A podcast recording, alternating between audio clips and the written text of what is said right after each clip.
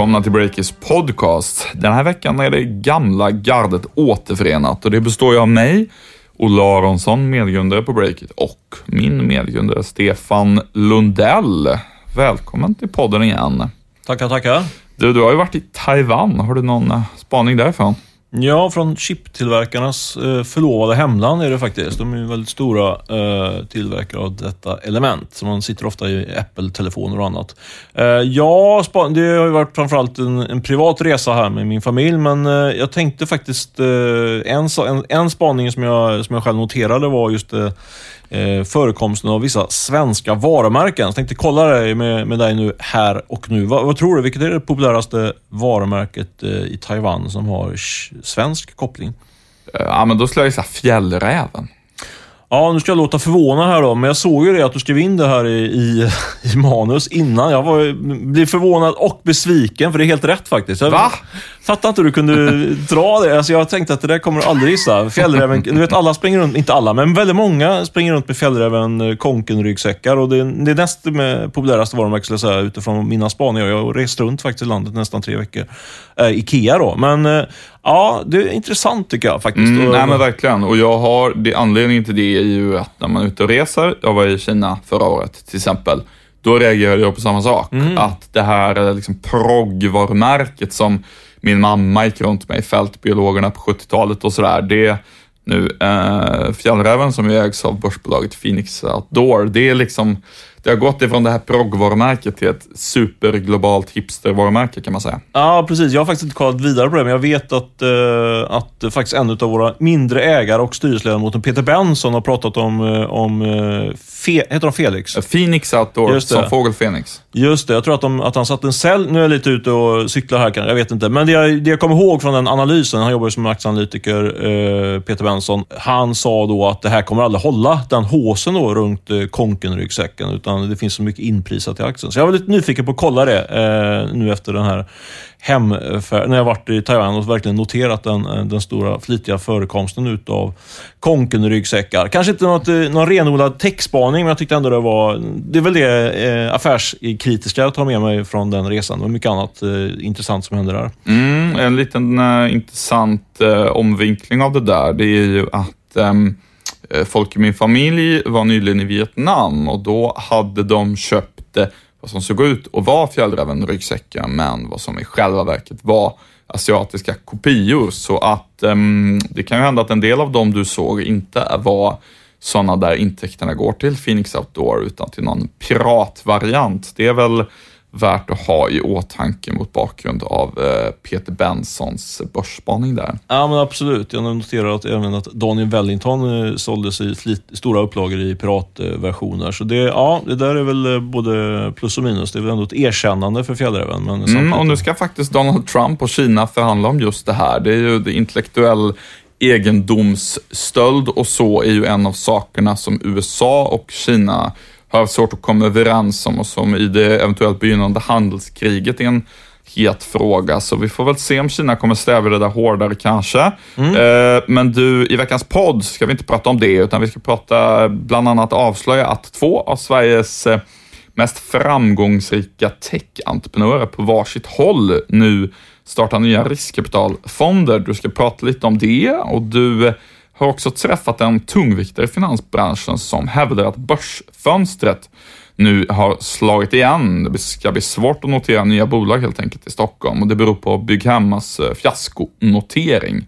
Eh, och sen ska vi självklart prata lite om Mark Zuckerbergs utfrågning i eh, senaten också och så lite om blankolån faktiskt. Mm, det blir spännande, men först kör vi våra numera legendariska fem snabba nyheter från veckan. Och Jag börjar med att rapportera att Ikeas nya koncernchef, han har satt tillträde för något, knappt ett år sedan, Jesper Brodin, eh, i en intervju med Svenska Dagbladet spår att eh, Ikea kommer att sälja uppemot 50 procent av sina, sina varor eh, via e-handeln inom fem år. Det är väldigt, en väldigt stor och eh, hög siffra. Eh, idag har Ikea ungefär 5% av sin försäljning på nätet. Mm.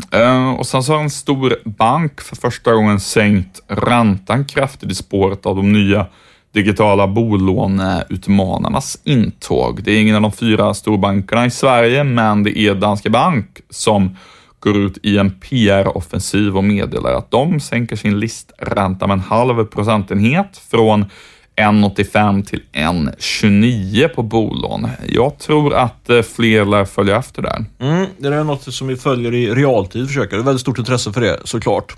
Eh, och så ska vi rapportera att eh, Spotify fortsätter att satsa på sin gratisversion, trots att den har fått så mycket kritik av musiker. Eh, det är Bloomberg, nyhetsbyrån, som avslöjar att Spotifys första stora produktförändring efter börsnoteringen blir en ny gratisversion som ska göra det enklare för gratisanvändare att till exempel välja vilka låtar de ska lyssna på. Det finns ju en del begränsningar eh, där idag.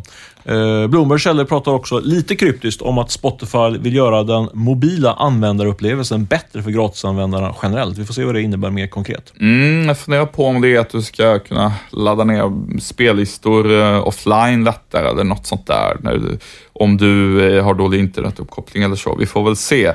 Um, och så kom Alipay till Sverige uh, när jag var i Kina förra året och såg alla de här fjällräven-ryggsäckarna bland annat. Så uh, noterar jag att alla använder Alipay precis hela tiden för att betala på restauranger och sådär.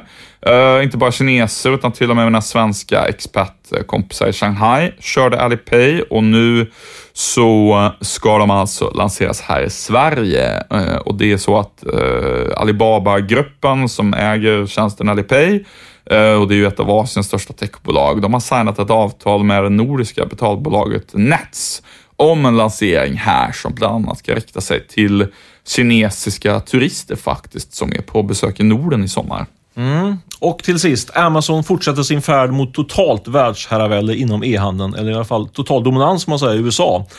Eh, techsajten, amerikanska techsajten Recode, har tagit del av data som visar att Amazon det senaste året har lanserat 60 helt egna varumärken, framförallt inom kläder, skor och smycken. Det innebär ju att Amazon kan äga hela värdekedjan och det är ett eh, jobbigt hot mot eh, uh, modebolag som till exempel H&M, Inditex och Zalando. Vi är mycket glada att meddela att veckans podd sponsras av Monster. Bolaget som ju är ledande globalt på att hitta jobbkandidater inom programmering och utveckling. Mm, det känns riktigt bra. Monster har ju varit med oss nästan ända sedan starten av Breakit här i, var det 2014 var det vi drog igång ungefär? 2015 i mars. Just det, 2015 ditt, min, ditt minne kort. Ja, det var, det, tiden går fort när man roligt, om man ska uttrycka sig. Eh, nej, men de var ju med från start i, i princip och deras platsannonser syns ju på vår sajt på olika ställen och nu har vi alltså ett djupare samarbete på gång. Precis, vi har smyglanserat en lösning där du kan boka platsannons direkt på Breakit. Det är ett uh, riktigt premiumerbjudande där du får både Monsters enorma nätverk och kunnande om hur man drar in kandidater och dessutom får du Breakits räckvidd och nära relation med vår målgrupp. Så det är en snygg kombo där. Mm. Vi pushar jobbannonserna både, båda två för dubbel exponering helt enkelt. Yes, uh, och du hittar det här på breakit.se slash karriär, uh, som i karriär alltså, slash annonsera, men du som lyssnar på det här är förmodligen så pass internetkunnig och smart att du hittar uh, formuläret ändå utan den instruktionen. Tack Monster för att ni sponsrar podden. Då ska vi snacka lite börs, eller hur Stefan? Mm, eh, närmare bestämt börsnoteringar. Det har ju varit, eh, har vi rapporterat om här nu, känns det som i flera år, om en eh, rusning till börsen av svenska techbolag. Eh, och Eh, det var, så har det varit fallet eh, ända fram tills eh, för ganska nyligen. Men nu känns det som det blivit faktiskt tvärstopp just på, på noteringar. Och det eh, bygger jag framförallt på en, eh, ett snack jag hade med en av Sveriges tyngsta fondförvaltare som jag träffade igår. Eh, spännande tycker jag. Jag minns, ehm, jag skrev om börsen 2013 och då hade det inte varit en enda notering på Stockholmsbörsen på sex år eller något sånt där. Och sen så var det proppen ur och så har det flödat in mängder av bolag, känns som kanske hundra stycken eller någonting ända sedan dess. Men nu kan det bli lite stopp i varje fall för, um, för techbolag. Uh, du träffade en tungviktare som sa det här i veckan. Tror du på att det är stopp? Vad, vad tänker du? Ja, men jag tror att, eh, att eh, den här personen eh, är rätt ute. Jag har ju varit bortrest några veckor, så jag har inte järnkoll på, på börsen just nu, men jag har daterat, daterat upp mig genom att snacka med folk nu de senaste dagarna. Och jag tycker att hans argumentation var ganska så trovärdig. Det är ju, det är ju verkligen så med med börsen, att det är väldigt binärt. Att det är antingen, antingen är det, eh, det här så kallade börsfönstret vidöppet eller så är det helt stängt. Det, det finns väldigt sällan som det är någon sån här mittemellan. Och jag minns också, som du sa det här 2013, när jag skrev en hel artikelserie om att, eh, att börsen var död på något sätt. Liksom. Och, eh, pratade då med lite äldre, mer rutinerade personer som sa att Nej, det kommer nog tillbaks. Men jag vet, att, vet att jag själv kände liksom, det kommer aldrig komma tillbaks. Men det, det kommer tillbaks med... Med, eh, med råge helt enkelt. Ja, jag minns det började där med fastighetsbolaget Platser i Göteborg. Den var liksom första på sex år. Cred, cred till dem. Trevlig VD hade de också som liksom vågade vara, ingen vill ju vara först där. Cred för det, att komma ihåg det. Man blir nostalgisk bara man hör ordet mm. platser. Men, eh, men åter till din fråga. Stämmer eller stämmer inte? Alltså, det man kan konstatera är att det har varit väldigt ett, ett antal väldigt starka noteringsår. Eh, 2015, 2016 och delar 2017 där, där många utav, de flesta börskandidaterna har tagits emot med, med öppna armar då, utav investerarna och det har varit väldigt eh, kraftig uppgång.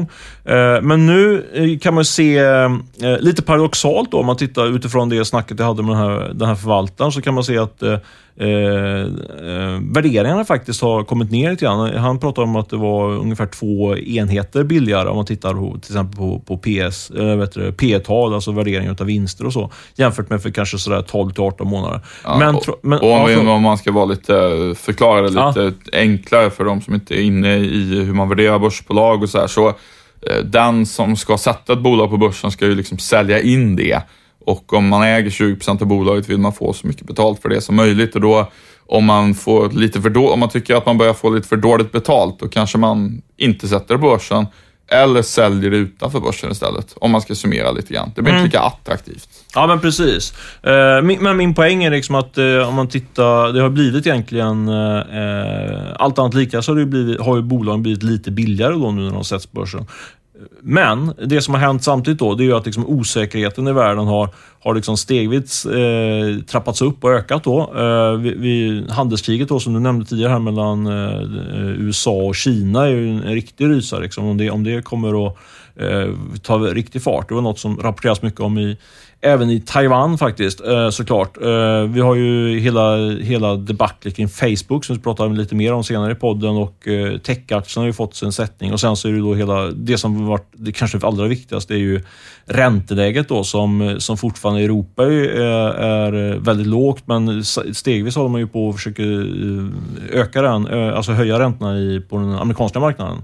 Eh, även om man kanske inte har sett det helt och hållet eh, fullt ut än. Då. Så det, det, är den osäkerheten man ser och då det som hände då för ett par veckor sedan som var en väldigt tydlig signal på att det här börsfönstret verkligen är, är på väg att stänga definitivt. Det var ju noteringen utav e-handlaren Bygg Hemma eh, och där var ju säljarna med, med riskkapitalbolaget FSN Capital, det norska riskkapitalbolaget, helt enkelt för giriga. Eh, man tryckte ut bolaget. Jag tror att man fick en värdering på 6-7 miljarder på det här bolaget eh, som är, skulle man ha till bordet, då, ett väldigt fint bolag. Men jag menar, allting handlar om värderingar och de lyckades ändå sätta det, men efter det har ju, har ju kursen gått ner med nästan 20 procent.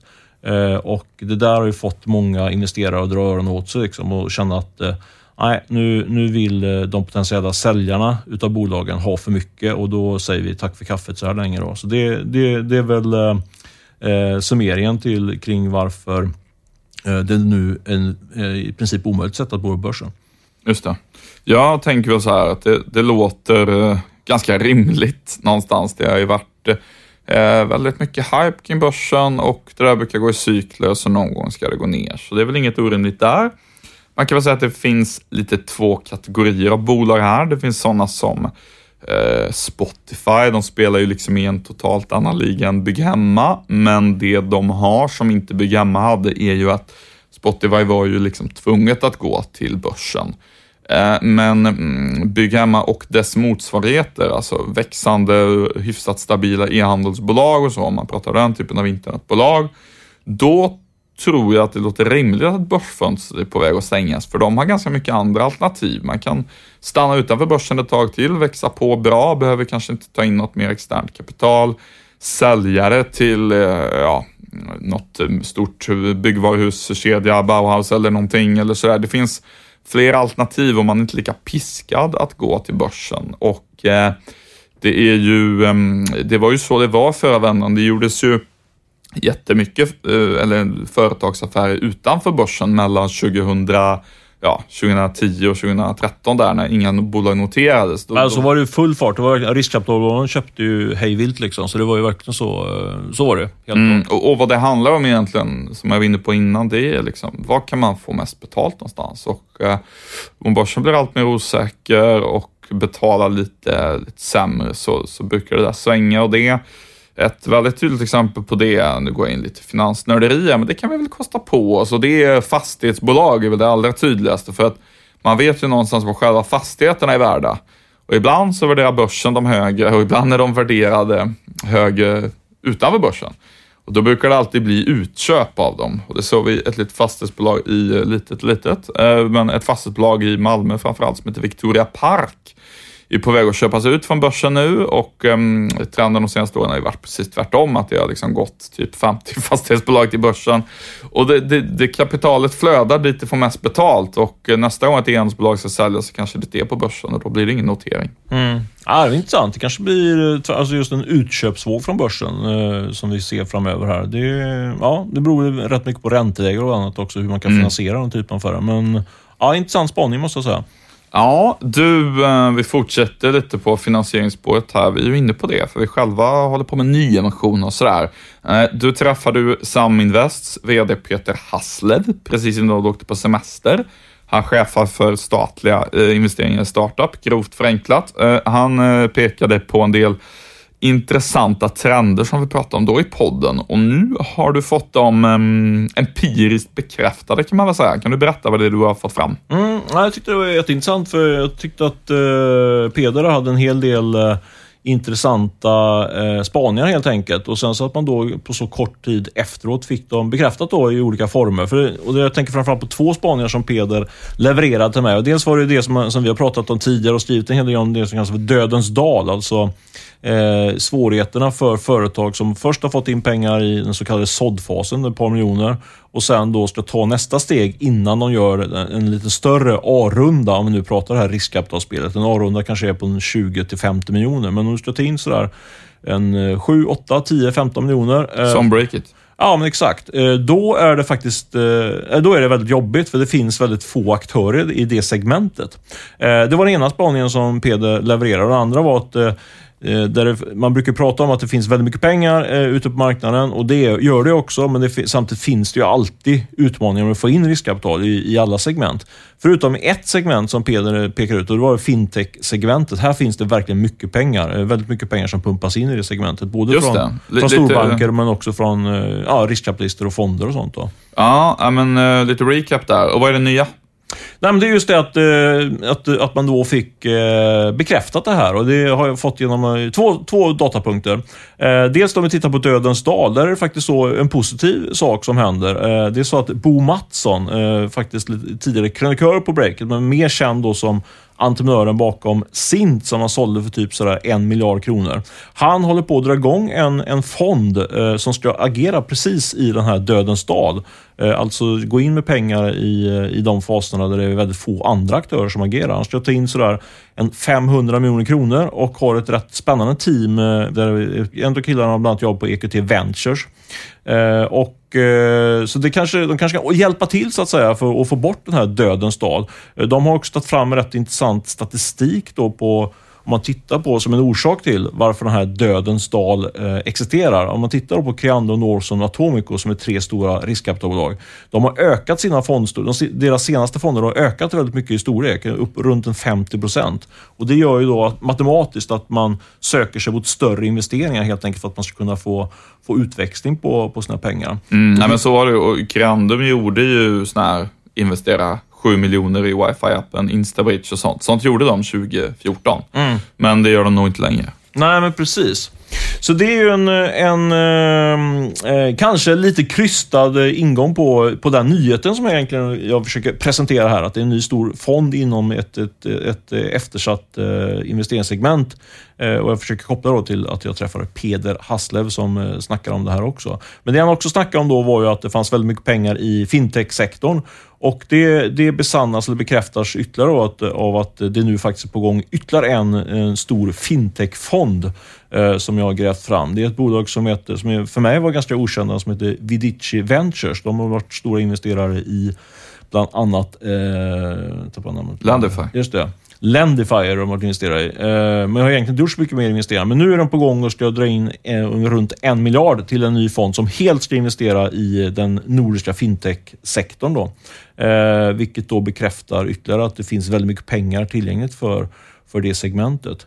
Ganska intressant, med, apropå Lendify, då, så är det en kille som heter John Christian Deschamps. Han hette tidigare Eriksson efternamn, men han har bytt namn av någon orsak och han var ju då en av grundarna till till eh, Lendify. Eh, en annan lite rolig grej där kring det var att jag såg att eh, det är en, en medlem från Wallenberg-familjen, Fredrik, Wall, Fredrik Wallenberg, som eh, som... Är med på den här fintechfonden eller? Ja, men exakt. Men mm. det som jag tyckte var lite mer roligt var att när jag googlade på det här så såg jag att du faktiskt hade skrivit artikeln där du avslöjat en, en eh, okänd Wallenberg Arving då hade gått in i, i det här riskkapitalbolaget. Minns du den artikeln? Eller? Mm, ja, jo, jag minns att jag skrev den, men jag minns inte så mycket om, um, om innehållet. Men jag tror jag ringde honom eller fick något citat där i alla fall. Du fick, nej, det fick du inte. Du fick aldrig tag på honom. Men däremot så konstaterar du att eh, Fredrik och Johan Christian Deschamps då, de hade seglat tillsammans. Ja, underbart. Det, ja. De har ju stort segelintresse i familjen Wallenberg, så och han är ju en av doldisarna och inte en av de här liksom mäktiga, tyngsta eh, Wallenbergarna kan man säga. Men han är nära släkt med dem om jag inte minns fel. Mm. Eh, men för, och han är ju också tidig investerare i Landify, så att vad det är är ju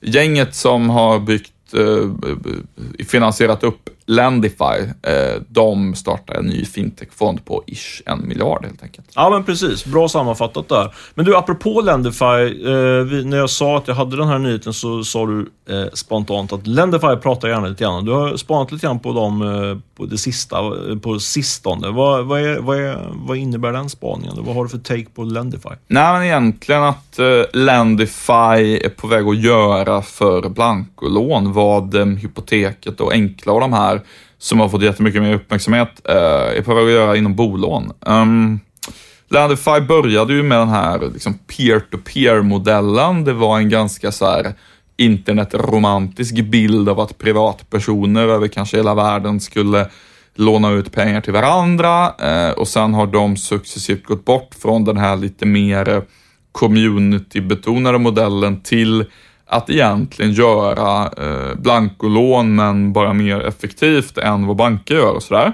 Eh, Blank, alla vet vad blankolån, alltså när man lånar till typ bil, båt eller renoveringar hemma då? Till ja, nej, lite precis. Ränta, det är, exakt. Det är liksom inte bolån, man har ingen fastighet eller bostad som säkerhet och eh, det är inte, men det är kanske heller inte liksom um, sms-lån och sådana jättekortsiktiga grejer. Och, och det gäller privatpersoner då. Mm. Och um, vad Landify nu gör egentligen i praktiken, uh, ja, de växer ju väldigt kraftigt just nu och vad, vad de ägnar sig åt, det är ju att uh, man ger ut som en stor obligation till investerare. Det kan vara pensionsfonder eller andra och sen lånar man ut dem där till, till allmänheten och försöker så effektivt och automatiserat som möjligt sköta den där processen.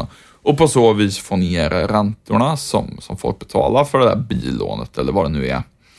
Och Ja. Alltså, och hur går det? Alltså, för jag har splittrad bild av den, för det har varit skrivits mycket om och sådär, men jag har dålig koll på egentligen hur... Och jag, jag måste erkänna att jag tolkar lite grann så halvnegativt så att säga, när de, när de svängde om och började plocka in pengar för för, från liksom den traditionella finansmarknaden. Ja, men det var säkert en omställningsprocess för dem, så att säga. Men den modellen de kör nu växer ju på bra. Mm. Och vad den är egentligen, det är att om vi tar första kvartalet i år då, mm. så lånade de ut 200 miljoner kronor under det kvartalet och det är faktiskt tre gånger så mycket som under samma period i fjol. Så då kommer de ju landa ja, över miljarden helt klart eh, på, på helåret 2018 och då börjar man ändå komma upp sig lite grann. Blankolån är ju inte lika mm, stora lån som bolån heller, så då har man en hel del kunder ändå. Och um, vad jag tycker är lite kittlande med det här då är att vi har ju skrivit typ 100 artiklar om det här med att eh, Swedbank och de som sitter på stora bolånestockar i Sverige och så, de blir ju utmanade av de nya digitala bolåneuppstickarna, men vi har inte snackat lika mycket om eh, om nischbankerna där. Men det är ju så att vi har ett gäng, eh, ofta entreprenörsdrivna, eh, rätt hungriga bolag i Sverige som Collector, Nordax, Resursbank, eh, Marginalen, som har vuxit ganska kraftigt de senaste åren med just den här typen av, eh, av utlåning. Och eh, det är ju de som primärt eh, utmanas av det här, även om också större banker har, eh, har mycket sådana här blankolån. Men det var ju en setting på Swedbank-aktien när Enkla då lanserade. Det var ju ganska anmärkningsvärt. Det var mycket, flera miljarder som Swedbank-aktien faktiskt gick ner i värde. Men mm. jag har inte läst några artiklar om att att till exempel Resursbank då, som är noterat att de uh, drabbas negativt av att Lendify går in på den här marknaden, eller? Nej, det har inte jag heller läst, men det är väl en, helt enkelt en mindre uppmärksammad trend, men ändå något som kommer bli en trend för att uh, det är alltid svårt att erbjuda, få ett lika lågt pris som en ny aktör som gör allting mer automatiserat och digitalt. Det är väl den, den generella grejen.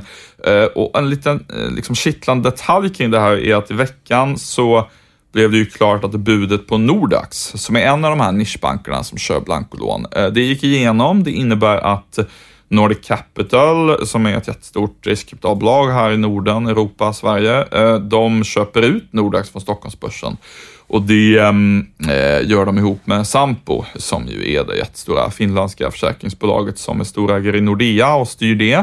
Eh, de har ju tidigare köpt ut Nordnet eh, från börsen, Nordic Capital och det där är lite kittlande tycker jag. Eh, det ser ju ut ungefär som att de köper ut de här bolagen på börsen och sen ska de väl ganska snabbt försöka digitalisera dem och, ehm, och liksom möta det här hotet de tror de kommer komma från nya digitala eh, utmanare. Och det, det, det, är spännande att se vad som händer med de här som liksom är kvar på börsen.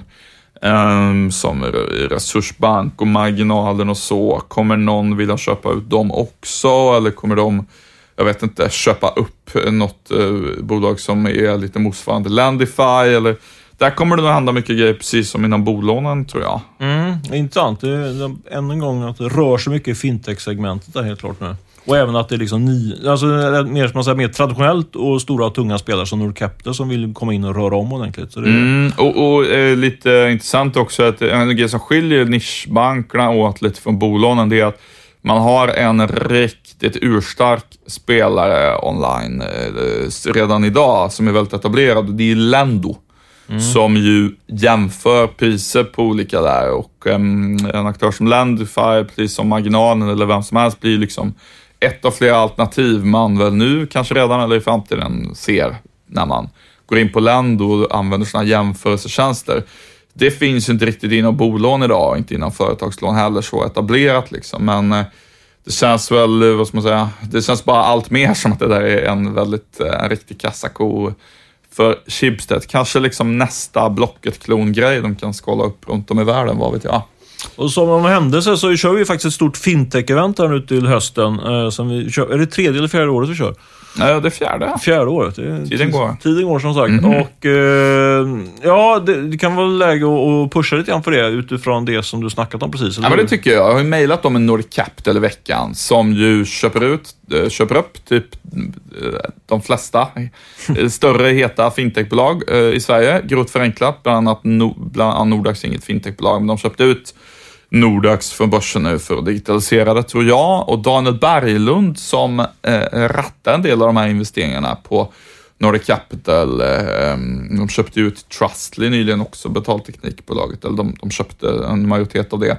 Eh, han ska vara med på vårt mm. fintech-event Fintech Stockholm i september nu på Berns, så det kan ni gå in och läsa mer om eh, på sajten och köp gärna en biljett om ni vill komma och träffa honom och lyssna på varför de köper upp alla de där bolagen helt enkelt. Ja, en bra investering tror jag faktiskt att köpa den biljetten. Jag visste inte, visste inte att du hade lyckats signa upp Nordic Capital, tungviktaren Daniel Berglund där. Så det, det tror jag att, eh, att ni ska alla fall titta närmare på och överväga.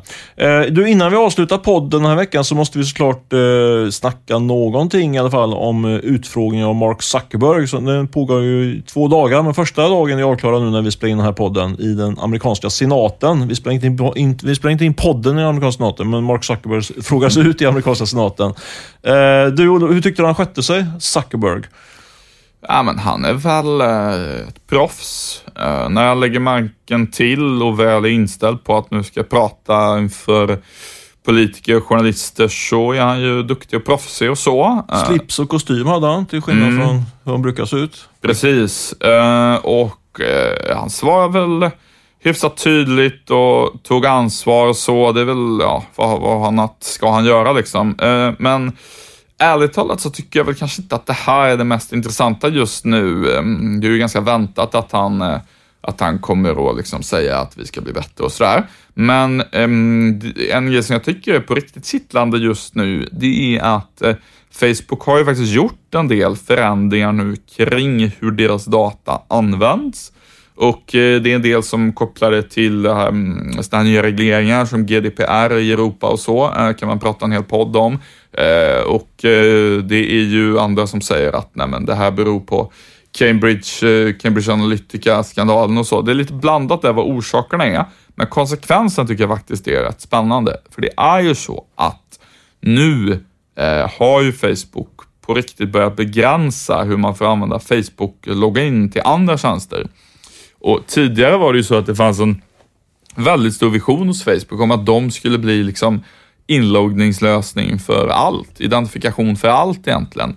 För ett par år sedan så ville de ju bygga Messenger till en plattform för allt. Du skulle beställa liksom eh, mat och allting via Facebook och taxi och allt sånt där. De var inspirerade av eh, WeChat i Kina där det funkar så, där man kanske inte har samma syn på integritet och så heller.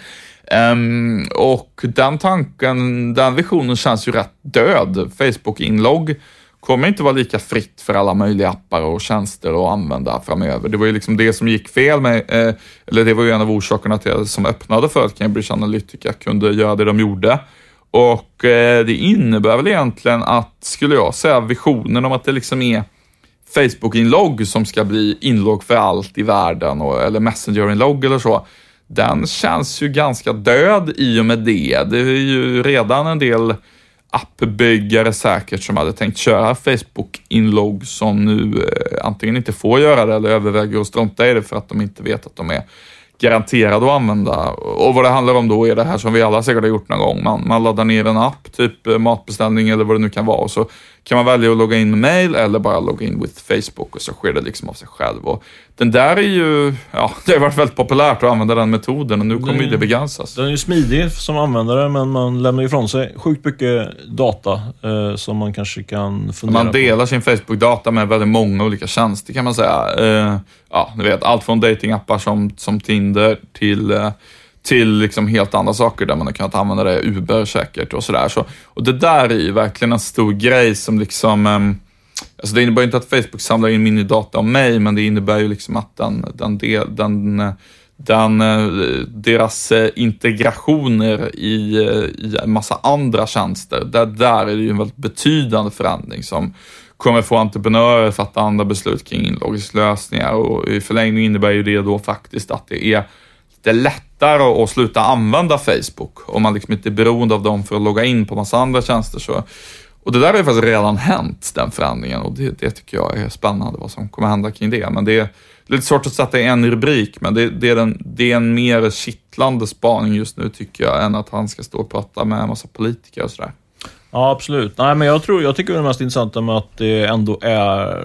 Det, det händer ju hela, hela tiden saker som man inte tror kommer hända, men jag det, det här kan ju bli jag pratade med, med, med, folk här igår som liksom spekulerade att ja, men det, kanske, det här är kanske game over för Facebook på sikt. Liksom. Ja, det, ja, det vet jag inte. Det. Nej, men man, man, man, eh, just den här som nämnde den här GDPR-lagstiftningen då, som hade den funnits liksom i samband med, med den här uh, Cambridge, den? Cambridge, Cambridge Analytica-skandalen. Ja, precis. Då hade det kunnat varit, jag läste en intervju med en, en, en advokat här i, i helgen som sa att, liksom att hade den funnits på plats då hade det varit lite grann perfect storm för att göra en sån här closet, alltså grupptalan mot Facebook och då hade det ju kunnat bli hur många miljarder som helst i, i, eh, i böter för Facebook. Så ja, det är väl eh, det är väl kanske att dra det lite väl långt att det här skulle vara game over för Facebook. Men ja, jag vet inte. Man får mycket negativa vibbar runt Facebook nu och det eh, ska bli intressant att följa det här, vad, som sker på sikt, liksom, rent affärsmässigt. Ja, och en sån grupptalan skulle nog kanske kunna göras till och med idag. Det är ju eh,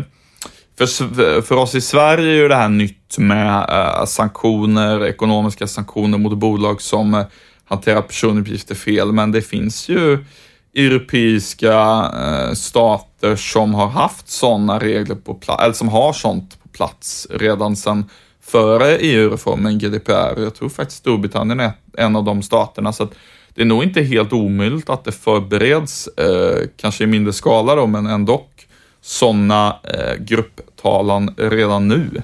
Ja, det är ju i alla fall stämningar på gång, rapporteras det igår. Vi får se om, eh, om eh, Facebook överlever nästa vecka, men vi ska, vi ska i alla fall eh, runda av den här podden. Men innan vi gör det ska vi såklart tacka Beppo eh, ljudproduktion som har hjälpt till och klippa podden och vi tackar också vår, eh, vår kära sponsor Monster. Eh, det var det jag tänkte säga. Har du något mer att tillägga, Olle? Nej, det har jag inte. Ta hand om er så hörs vi nästa vecka. Hej då!